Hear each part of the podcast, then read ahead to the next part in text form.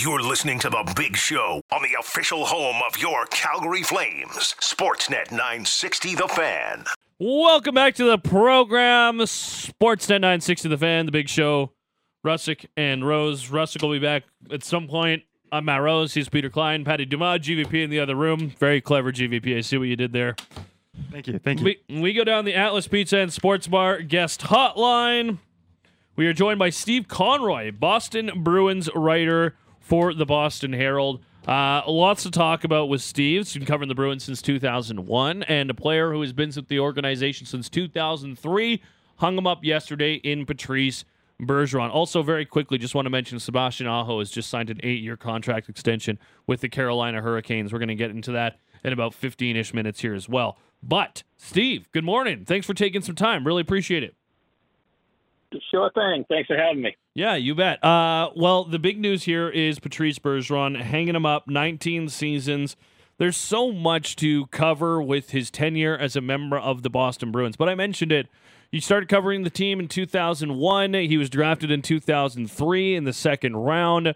What was the state of the Bruins when Patrice Bergeron was drafted, and what was maybe the the expectations or the thoughts on that draft pick at the time? Uh, well, he almost immediately opened eyes in training camp. Um, as far as the pick itself, it was a second round pick. You, you know, you there's some excitement about it, but you really didn't know too much about him at, at the point that point. Um, but you know, in training camp, he just impressed, impressed, impressed. And there, there, back then, there weren't a ton of 18 year old kids making making rosters, mm. uh, you know, out of training camp.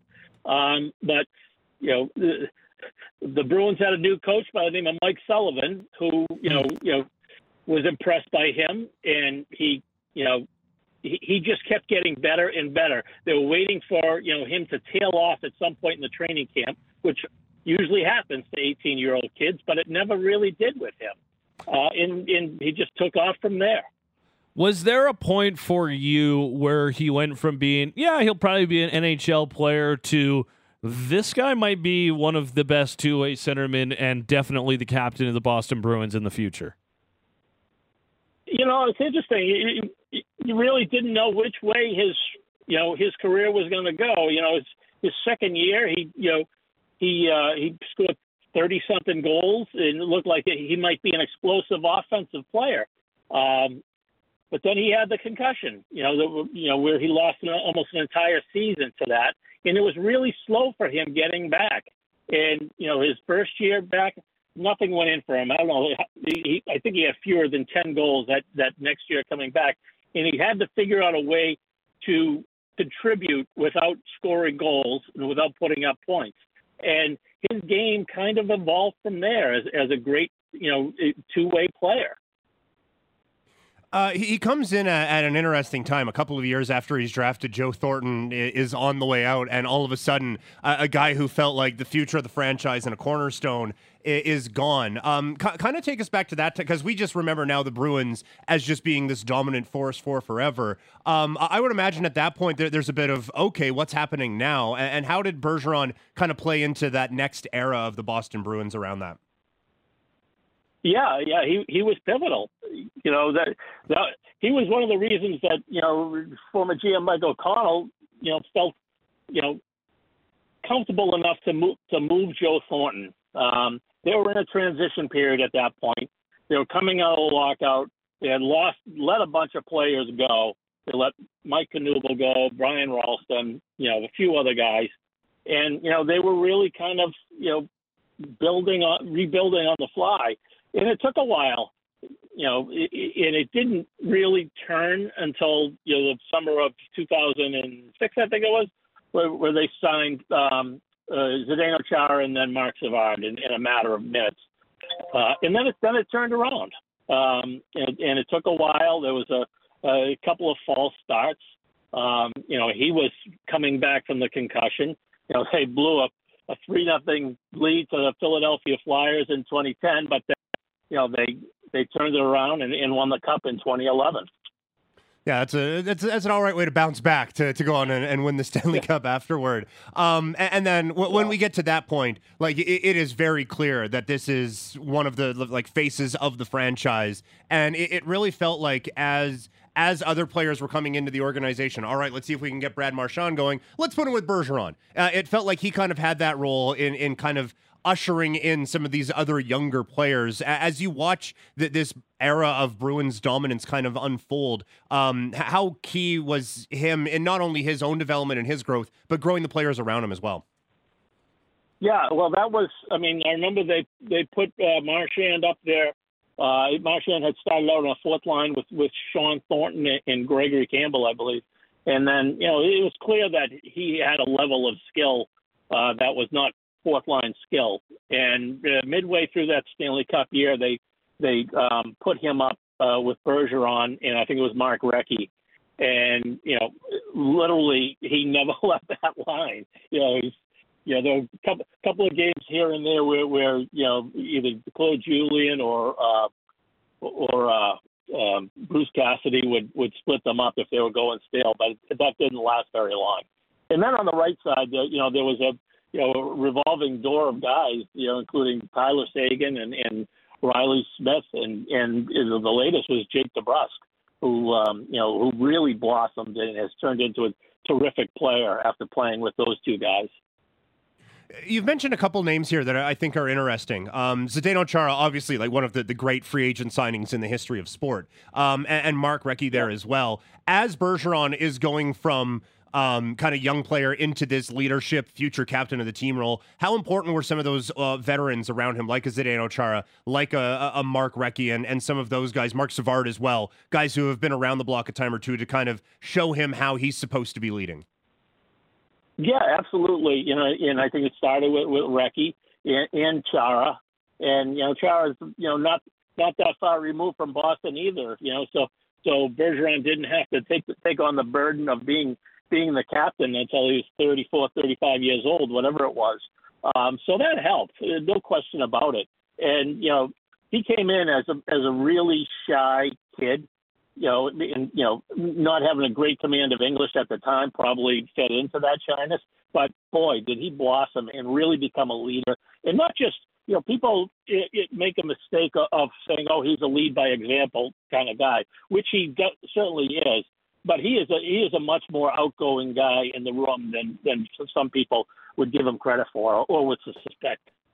One of the things that we've that you've kind of mentioned over the course of going through his career is the injuries that he suffered, and you can just Google Patrice Bergeron injuries, and there is there's separated shoulders, there's broken ribs, there's the concussions, there was the punctured lung that he played with. Is that kind of one of the things that's always going to go hand in hand with the story of Patrice Bergeron, and maybe even another reason why he endeared himself so much to the Bruins faithful? Oh, no question about it. And in his, you know, his teammates. you know, he had those two goals in Game Seven against Vancouver to win the Stanley Cup. He had the the tying and and overtime winner in that great Toronto comeback uh, in 2013. But you talk to his teammates, and it's that game six that he played in with the separated shoulder, broken rib, punctured lung. That that you know where they go, oh boy, that was amazing.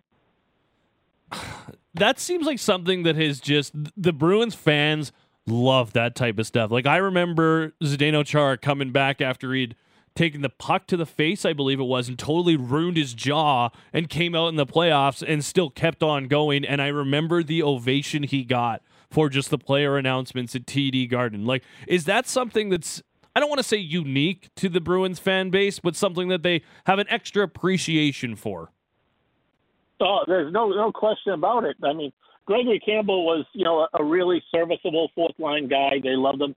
But that moment in 2013 where he, he uh, blocked the shot, and you could tell, you can tell when a guy breaks a shot in in how he reacts that it's a broken leg or foot or whatever, right? Because they, they just can't put any weight on it, and and you know they just can't move. And everybody knew the situation with Gregory Campbell when that shot was blocked, and he just wouldn't leave the ice. He couldn't leave the ice. They wouldn't blow the whistle, and he stayed out there for 30, 40 seconds, whatever it was, on that penalty kill. And he's he is forever endeared to to the uh, Bruins fans because of that. There's no question that that that Boston fans, you know, take a you know a special liking to those kind of players. For all those injuries, he still played 19 seasons. Was was there a point where you started to think, okay, this is the this is the off season where he maybe hangs it up, or was it really until this point that it felt like this was actually going to happen? Because he did feel like one of those guys who could just keep playing at a high level year after year. He seemed to just be fighting off the hands of time like nobody else can. Yeah, uh, well, we were start, starting to think that it was going to be last. You know, the, the previous season was going to be his last.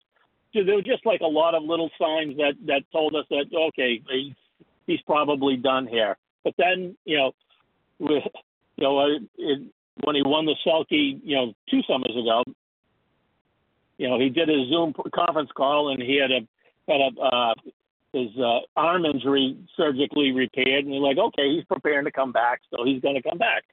He came back, and you know, the feeling this year has been that this this is probably the swan song.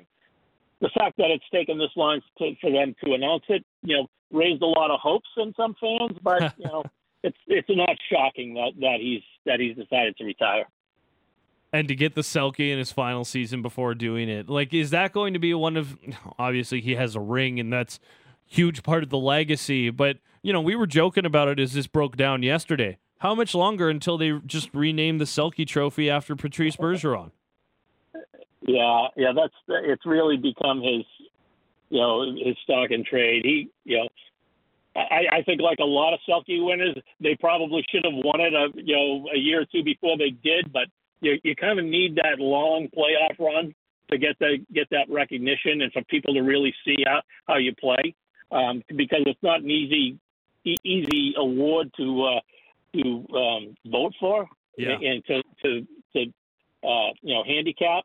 Um, so yeah, that is definitely his his you know I, I think it's Ken Holland who, who said he's the the standard bearer for two uh, 200 foot play of his generation. Yeah, when thinking of who's going to win the award, I actually have to think about it now because before it's just I don't know, probably Bergeron. Um, so now I'm gonna have to put some effort into this thing now. Um, yeah. one does not simply just replace a Patrice Bergeron, um, but for the Boston Bruins, uh, I would imagine still coming off of a historic regular season and with uh, a lot of quality players still on the roster, uh, just going in the tank or anything like that is not an option. Is there a, a top line center on this team now moving to that spot, or do you think that there could be some external options that the Bruins might look at? Uh, you know, it, I, I would suggest that they, they look externally because I don't think they have a number one center here. They've got a couple of really good, you know, middle lineup centers in Pavel Zacha and, and Charlie Coyle, but I, I don't think either one of them are, are, are number one centers. Um, so I would I would think that they'd look outside, or maybe they just you know bite the bullet and, and see how the season goes and you know maybe if they need to make a move, I think they can make a move and still move, you know, still keep moving forward. Uh, then they'll make it. But you know, I, I just don't see a number one center on this team right now. Can we interest you in a slightly used Elias Lindholm? Uh, that, that that seems to be the, the, the kind of straight line a lot of people are drawing, especially out here. As soon as that news happened, we got texts about uh, a potential for uh, Elias Lindholm, someone who plays a similar style to, to, Patrice Bergeron. Again, there is only one Patrice Bergeron, but uh, do, do, you think Lindholm may be one of the ones at the, the top of a wish list for the, the Boston Bruins now? Well, I've certainly thrown it out there in print, that's for sure. Um, uh, it seems to make sense. Uh, would they be? Would the Bruins be guilt, be willing to give up one of their two goalies? You know, you, you look at the Vegas, and you know, Adin Hill was nobody's idea of a number one goalie until he became one. Um, so you know, maybe they'd be willing to do that. Uh, and you know, uh, obviously the Flames had some troubles in net last year. It seems like it seems too too easy to be true, right? uh, I, I, was going to ask, you know, just, just asking for a friend, what what might be available uh, aside from the, the goalie options? What, what other kind of, of trade chips might the, the Boston Bruins have if they were to, to go out and try to land another number one center? Uh, well, I mean, they've got to figure out if if they're a long term match with Jake DeBrusk. He's got one just one year left before unrestricted free agency. So, you know, that's you know he's he's turned into a really good player. You know, he's an all all situations player. Uh, he's a good weapon on the penalty kill with his speed and with his long stick to break up passes. Um, he's another guy I would think that that that could be there uh, if they've decided that they're not going to be able to sign him long term. Steve, uh, here in Calgary, we got word of a Miikka Kiprusoff jersey retirement ceremony upcoming for this season. How long until you get a similar press release about Patrice Bergeron's 37? Uh, they they'll wait a little while, I think, but I'm not sure. I mean, it's obviously going to go up there. Um, you know, maybe they'll do it in the the, the hundred uh, the centennial season upcoming. Who knows? Um, but you know, it's obviously going up there. Steve, this has been a great chat. Really appreciate the time today. I'm sure it's uh, pretty busy for uh, a hockey writer in the midst of July, but uh, enjoy it, man. All right, guys. Thanks for having me. There you go. That's Steve Conroy from the Boston Herald. Been covering the team since 2001. If you're the Bruins, do you retire his jersey against the Leafs or the Canucks? Yeah. Yes, yes. Yeah, you do. Montreal, maybe like just do a, a tour with him. You know. Oh, I, Montreal to do it would really be throwing it in the just, face, hey? To do it against the Canucks would be hilarious. But yeah, the Habs, the French Canadian connection. They had a Hey, we got one draft of him. yours. yeah. Oh, and they could have drafted him, and Yep. y- I George knows who they drafted instead off the top of his head, but they took some other dude instead of the French Canadian centerman that they needed at the time. And the dude they drafted did not have the same career as Patrice Bergeron. That I know. Um, look at- That I definitely looking at the 03 draft for Uh, the they drafted Corey Urquhart yeah Corey That's Urquhart one. in the out of second. the Montreal Rocket. They took uh, on, Andre League. Kostitsyn with the first pick though. Oh, Yeah. That's I not missed the that one. one. No, I, I think no, it's I, not I- great. the the the one that you mentioned, Urquhart.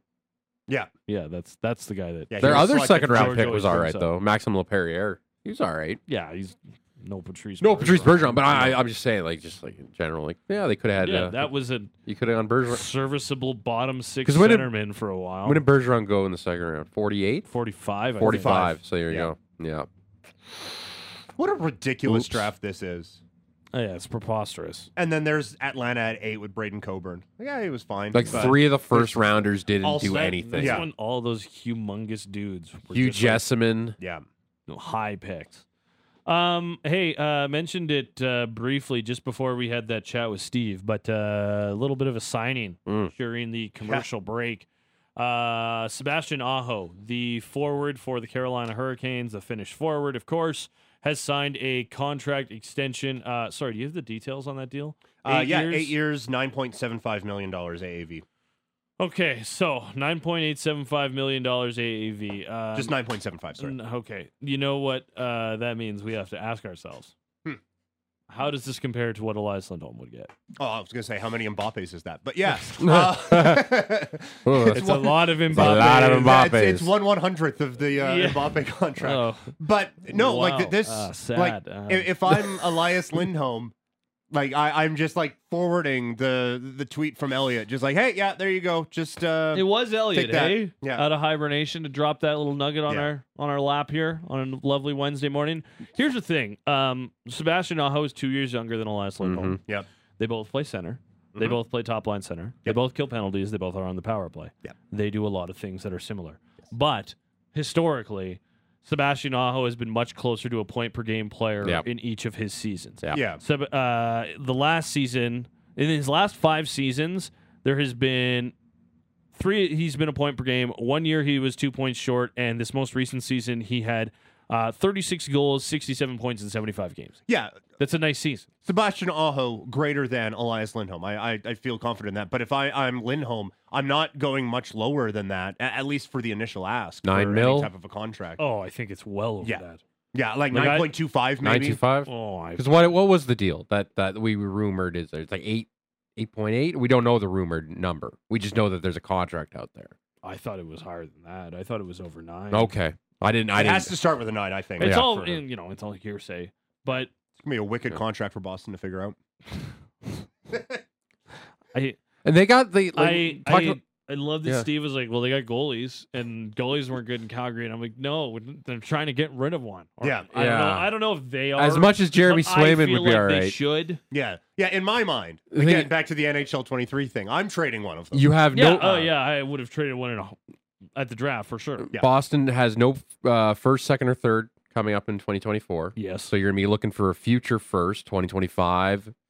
Uh, could go hand in hand with that future first you're getting from Florida. Exactly. So you- 2020. you'll What's that? 26. Yeah. You're getting that one. Um, yeah, I mean, I, I I don't know. I don't. I'm not an expert on Boston's system. I know it's not the uh, not the greatest. well, you've made the playoffs like They haven't had a lot of first round picks. They didn't have one this last- year. Yeah, 15 of the last 19 years of Bergeron with Patrice Bergeron, they've made the playoffs. So not a lot of picking high. Like, yeah, it makes sense, but it's like, well, unless like Lindholm's like, I am not wanting to be here. I do not want to be here in September. Get me the hell out of here. right.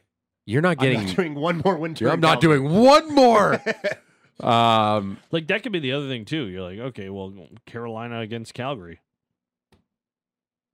I I want the C- Yeah. Calgary extra price. yeah. Yeah. The, That's the fair. Canadian tax on there, Mhm. right?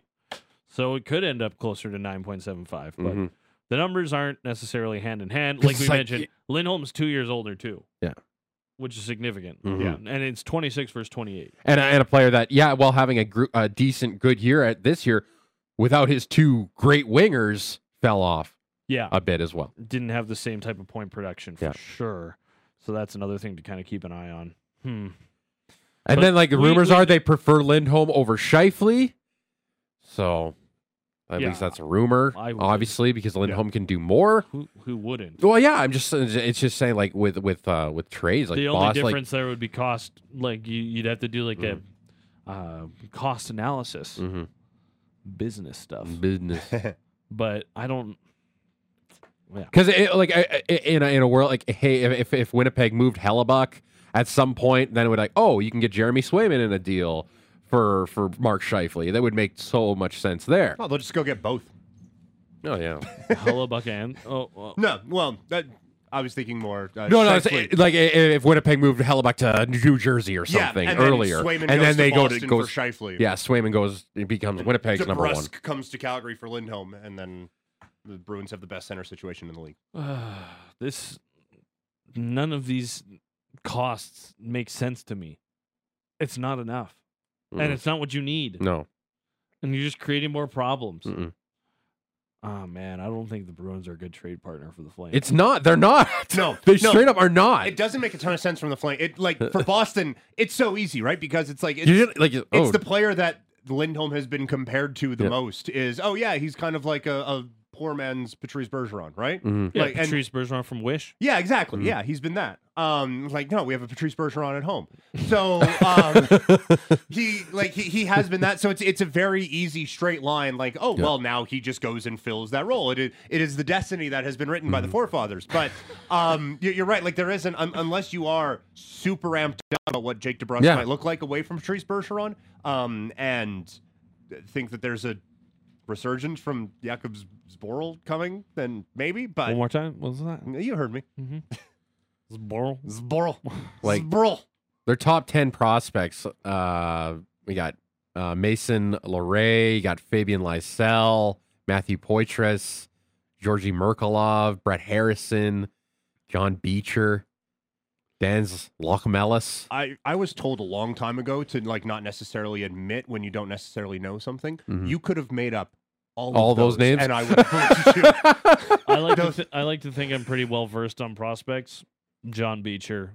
The like rest- fabian the lysell is the one i've heard of Those uh, could have well, been Yeah, Yeah. he played in Vancouver. Yeah. And those could have been computer generated names that Mhm. you would draft an NHL 06 Yeah. and I would be none the wiser. tom mcginley from kazakhstan Right, yeah, exactly. Yeah. oh, you played like eight years. Oh, yeah. legacy, eh? Oh, Yeah. you're getting to that point. Nice. A lot of video game references today. The nerd is really showing, but that's fine. what I do. Um, Hey, congrats on a great career to Patrice Bergeron, and Yeah. congrats on getting the bag to Sebastian Aho, and congrats to Rob Wilson on the return of Slam Ball. He is going to be our next guest on the show. He is the EVP of competition and player relations. Slam Ball returned over the weekend, and we're going to ask him how we got there. And uh, 43 points in one game. Is that good? How good is that? We'll ask him good. both those questions around the corner. Sportsnet 960 The Fan. You're listening to The Big Show on the official home of your Calgary Flames. Sportsnet 960 The Fan. Welcome back to the show. Final segment of today's program, Big Show with Russick and Rose. I'm Matty Rose. Peter Klein in today and for the rest of the week. Patty Dumas here. GVP's in the other room. We're just having so much fun here in the Doug Lacey Basement Systems downtown studio. Do you have cracks in your walls, floors, or ceilings? Visit dlbasementsystems.com for a free estimate. They are all things basementy double hitter on the Atlas Pizza and Sports Bar guest hotline this hour. We go right back down to chat with Rob Wilson. Rob has a extensive resume. He is a University of Toronto Varsity Blues Hall of Famer. Played basketball there and was inducted into their Hall of Fame in 2011. He was the first overall selection in the inaugural 2002 Slam Ball draft, and now he is the EVP of Competition and Player Relations for Slam Ball in its return to sport. Good morning, Rob. Thanks for joining us today. How you guys doing? We're doing very well. Uh, how are you doing? First weekend of action just came back. It's got to be a pretty exciting moment for you. Pretty exciting, and like I said, this has been a long ramp, so a little bit tiring for sure. But um, we're really happy with uh, you know the, the the new fans that we've seen and some of the feedback that we've received. So here's here, for fans that aren't aware, slam ball is a sport that combines trampolines, uh, some basketball elements as far as the hoop goes, the shooting, the slam dunks, some football components as far as the full contact and kind of minimal padding as well. It was around for a couple years in the early 2000s, and then it went away for about 20 years. What was your role in bringing it back to competition? Man, what a loaded question! I know we're at the end of our show, so we'll be fast here. Um, yeah, Slam Ball actually, when we say it went away, it went away in North America. We were um, up and running in China for um, almost a decade over there, where we contested the, I think it was like the 2015 uh, NCAA style national championship over there with uh, more than 80 colleges in China. It got to the point where if you're in the right place, taking the right courses, you could actually take a college course in slam ball in some of the universities in China. So we had some interesting penetration over there and, and a lot of a lot of fans. But of course, like anything, uh, COVID kind of tapped out a lot of things um, in our world, and, and slam ball kind of went down that way because it was just too hard to have that many people together training all the time. But I mean, my role here coming back, I mean, hey, you name it, I got to get it done. Great to have titles, but what you need is results.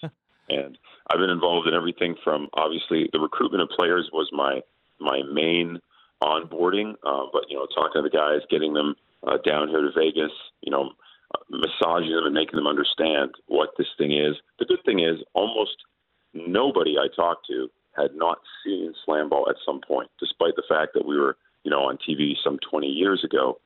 Everybody has seen it. It's just, you know, the highlights live in infamy on YouTube. Uh, Instagram is a great platform. So is TikTok because you're talking about, you know, six to 20 second clips, and it's very optically appealing. It definitely drives the needle, and everybody wants to watch highlights.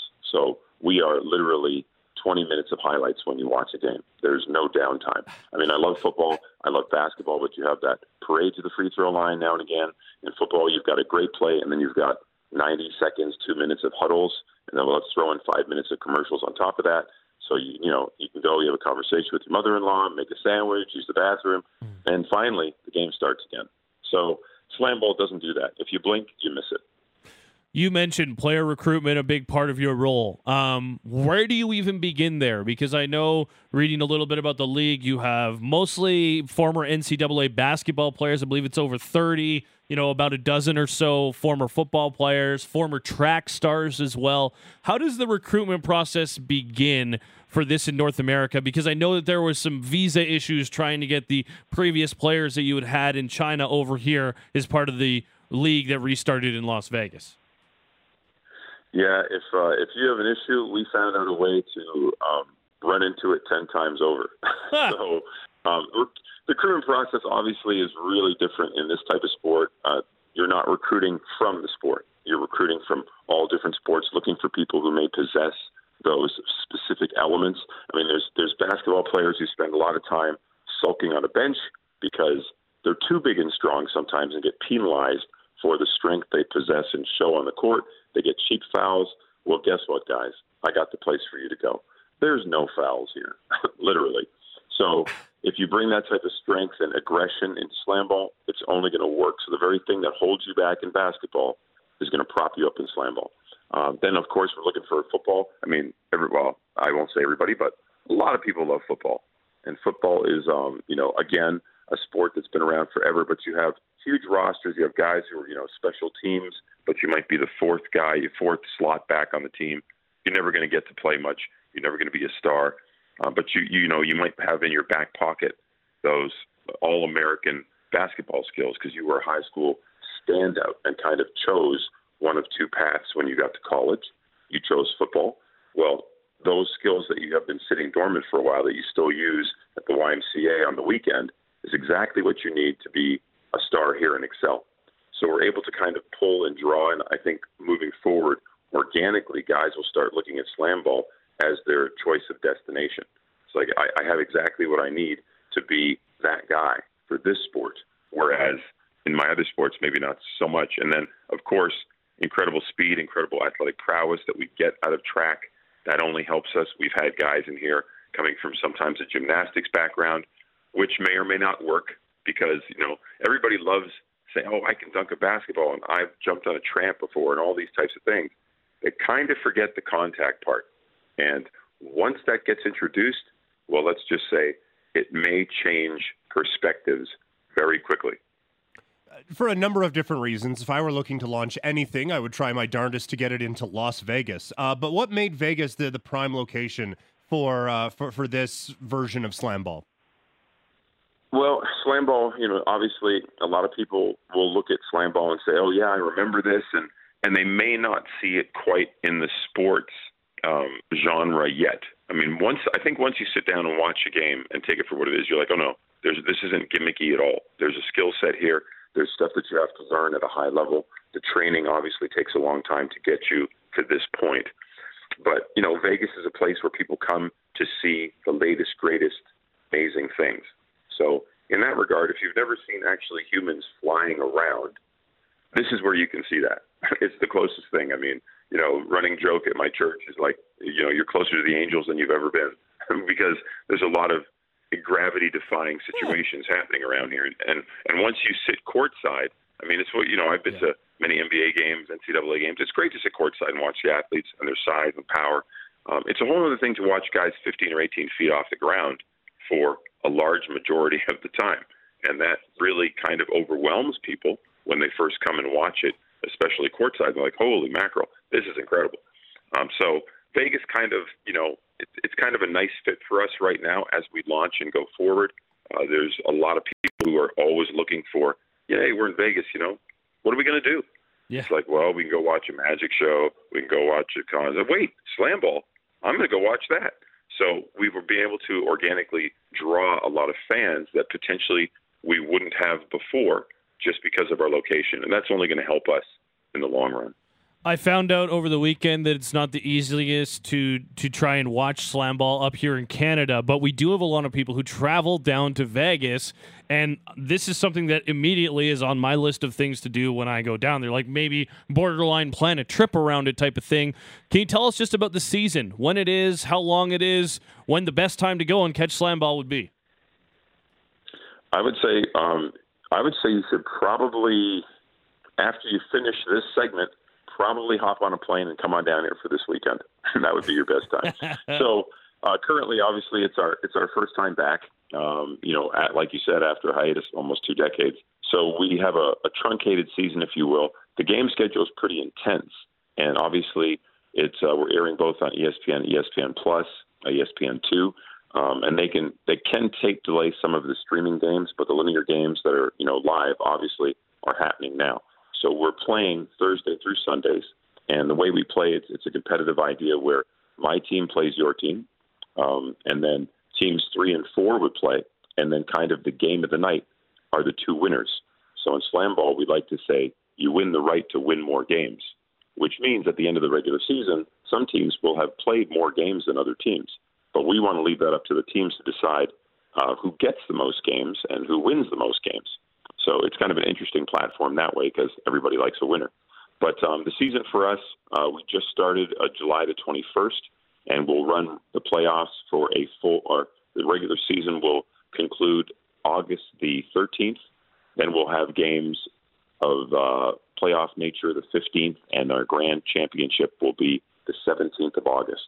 So, like I said, if anybody's looking to watch Slam Ball this year, come on down. We will have a tour. There's some touring models after and things that are happening, but Slam Ball is always going to, you know, be a summer sport, if you will. I think the summer sports landscape is open for that.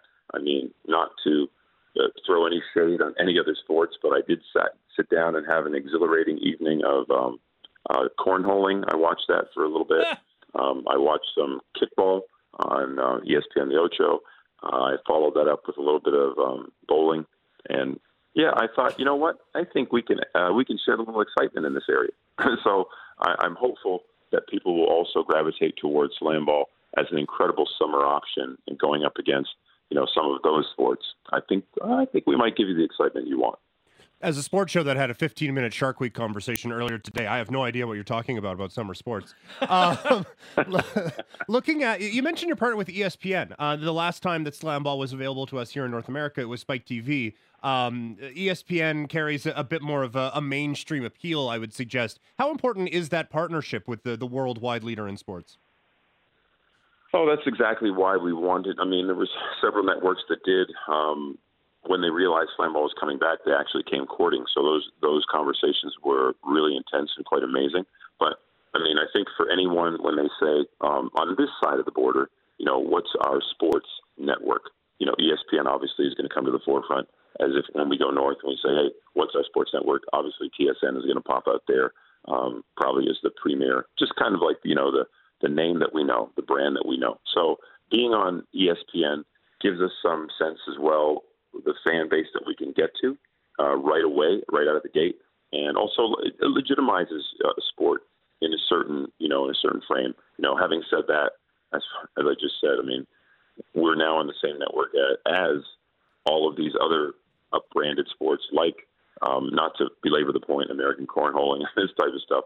So I do think, you know, ESPN is a great partner for us um, moving forward you know, who knows what what happens or where we go or how we evolve and, and what happens. But right now, um, to be on ESPN, to be streamed on ESPN Plus, definitely puts us in a place where we know we're going to reach um, a mainstream sport fan. And if we have the elements to keep their interest, then I'm sure the ESPN partnership can last. Can you tell us a little bit about some of the personalities that we might get to know if we follow the sport? Ty McGee set a single game points record in the opening weekend, 43 of his team's 66 points. And then also, uh, Coach Carter, Ken Carter, is the coach of the Rumble. Are there some other personalities that we can also get to kind of know around the sport? I mean, I think, like I said, obviously Coach Carter comes with a um, a certain amount of reputation before he ever hit a slam ball court. You know, his his full his his feature movie, which he uh, consistently reminds us that he has on a daily basis, which is great.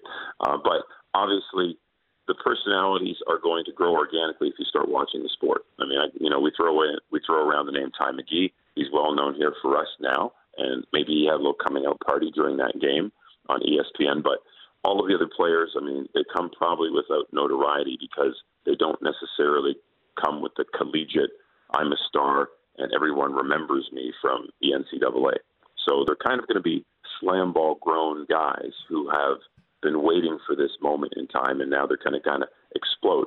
Um, you know, our first first overall pick, Bryce Morang, um, he came from uh, Florida Atlantic, and he was uh, you know very a very good basketball player, but you know didn't really move the needle that way um, while he was at school. But this, you know, the the configuration of this sport with what it is with the full contact, it's him. You know, it, it's he's he's grown into his role. It's been fantastic. Um, he is only excelling more and more and more, and he's a guy whose name's going to be out there. we have a, a kind of a basketball player turned influencer, Tony Crosby, um, who a lot of people already follow. He's out there hard, loving slam ball, doing his thing. Um, and then, you know, all of these guys are going to become, we believe, household names in the world of slam ball. But I'm very aware as it moves forward on ESPN, a whole lot of different guys are going to be coming at us where we didn't have, you know, maybe the Nebraska, the Oklahoma State type football programs. This type of exposure is going to really drive athletes towards our door.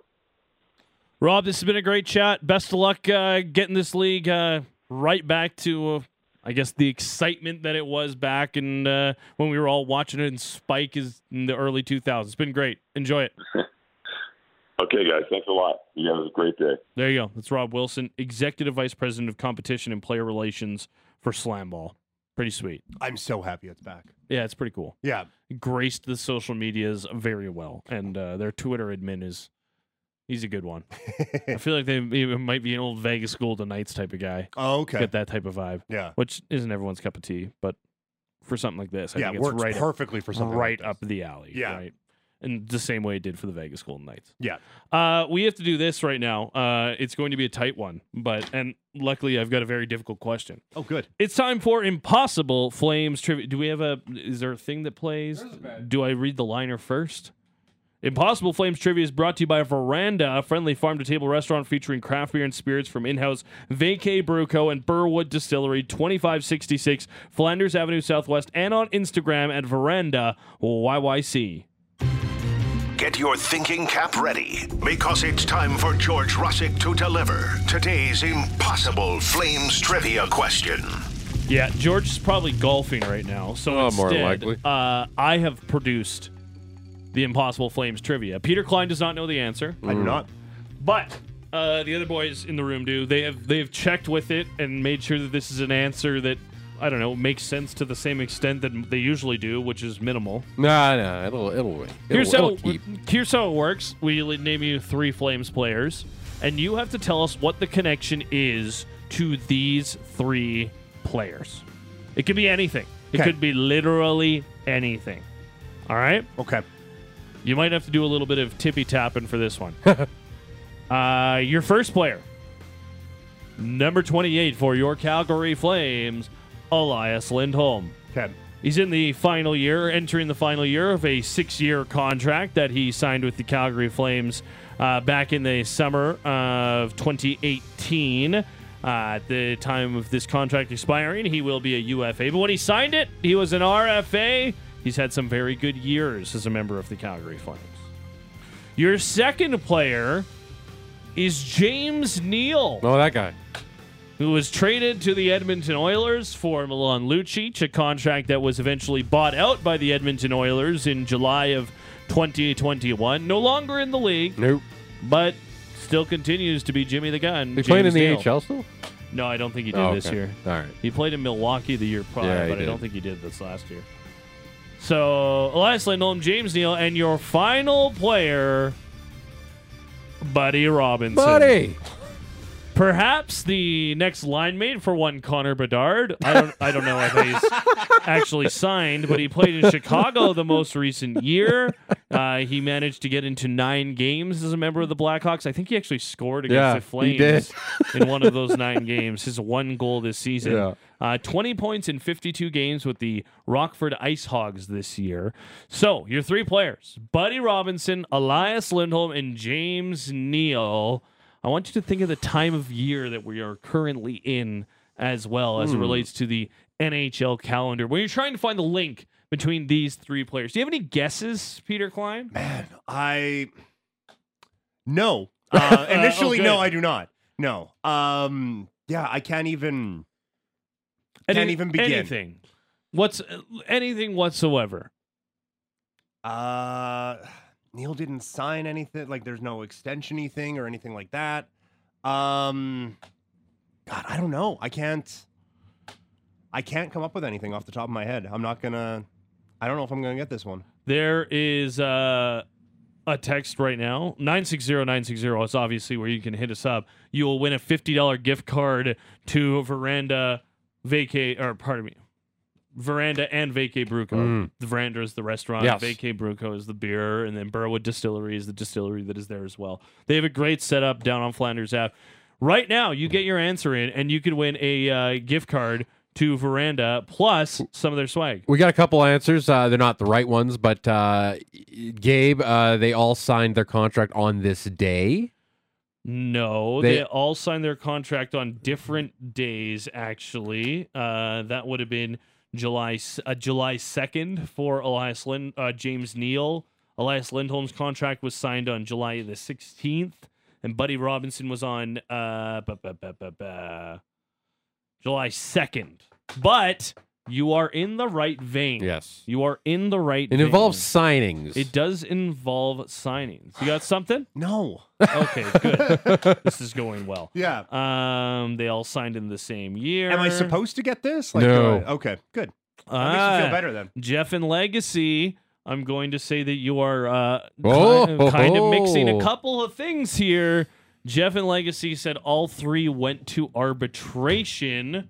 now, uh, something that summer happened for the Flames, and it hasn't happened since. No, it has not happened since. No. no, it has not happened. They haven't had to use this.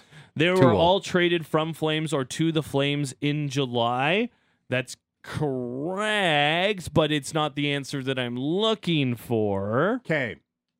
Like Mhm. I'm I'm allowed to guess, right? Like I'm Mhm. not gonna like cron this and give away the answer. Well, Maddie gave away you- the you answer one would give away the answer, but the unfortunate aspect of this is that we're kind of up against the clock. So um, you can give away the answer, and then whoever gets it in as soon as you give it away will be eligible First text in. to win. Um, this one says they were all bought out. That uh, I don't think Buddy Robinson's ever been bought out of a contract. I don't think Buddy's And earned I enough don't to be think- bought out. I don't And I think know for Lindholm's been sure con- Lindholm has No. not been bought out of a contract, so that's No. not it. Um, did they Troy- all sign Troy Brouwer. contracts after a buyout? Did they all sign contracts after a buyout? No. Ah, thought I had that They all signed contracts after something. Mm? This player got this deal, and this player is no longer with the Flames. Uh, that you're confusing it. Don't- Ah, that's too much. Yeah. James Neal, Elias Lindholm, and Buddy Robinson. Think of when you you want a hint? Yeah, of course I do. Um, welcome to Cowtown. That's your first hint. Okay. Welcome to Cowtown. We're getting a couple. Uh, Troy Brouwer was bought out to fit them on the roster. Maybe, but that's not the answer I was looking for. Um, Same Dan and agent. Kincor, they all avoided arbitration. Yeah, getting there. You're We're getting there. We're getting closer, there. and there's a couple of things here that are relevant. We've had that from Wayne and Woodbine as well. They were signed during Stampede. no, but that's a good one. Uh, they all bought, they all bought mozzarella cheese at Sobeys. Very good. Any other guesses there, Peter Klein? No, I am officially stumped on this one. Uh, okay. Uh, I'll get you another one. Uh, second hint. Twas the year of the dog. Twas the year of the dog. Hmm. Yeah. No, I don't think I'm That's getting that that's one not either. going to help people unless you Google what the year of the dog was. Yeah. Like if you Google Year of the Dog. The Year of the dog was 2018. 2018. It helped you out. That's your Google search. Just the last time the Flames did something in the summer of 2018. I don't know. I still don't know. Uh, okay, I will give you another hint. Um, somebody call my lawyer. That's good. That I was going to say, Mommy and Daddy are fighting over me. Somebody call my lawyer. Okay, now I feel dumb that I'm not getting it. no, you shouldn't. This is Impossible Flames trivia. It's presented and brought to you by Veranda, a friendly farm to table restaurant featuring craft beer and spirits from in house Vacay Bruco and Burwood Distillery at 2566 Flanders Ave Southwest. It's supposed to be impossible, and it certainly feels this way. Uh, we've had some great ones. They all had a classic Francis Hate article after them signing with the Flames.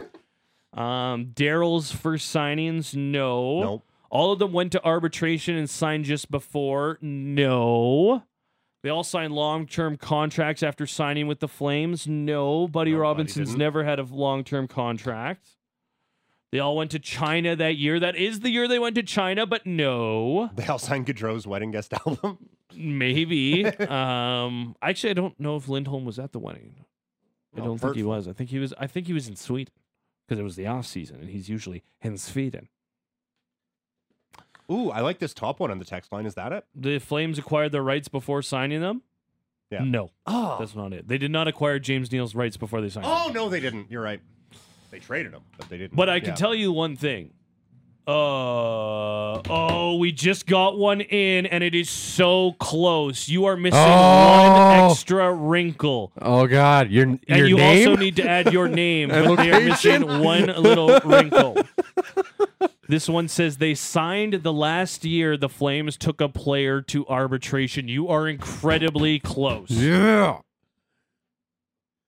It's not that they took a player to arbitration because they take players to arbitration all the time. Yes. But then the players usually sign They settle or- before yeah, the they arbitration date. figure out something before they go to court. I don't even know if it's court. I think it's just a, a room with a table. yeah. it- There's a judge. Yeah. Court. It's like It- suits. Yeah. All right. Really? Yeah. Mm. Harvey Specter. Oh. This dude said no names. He's doesn't do names. That's it. No. No. All it's right. Just- You Just- can't win then, sir. Well, Just trust you what out. put We're trying to give you a prize.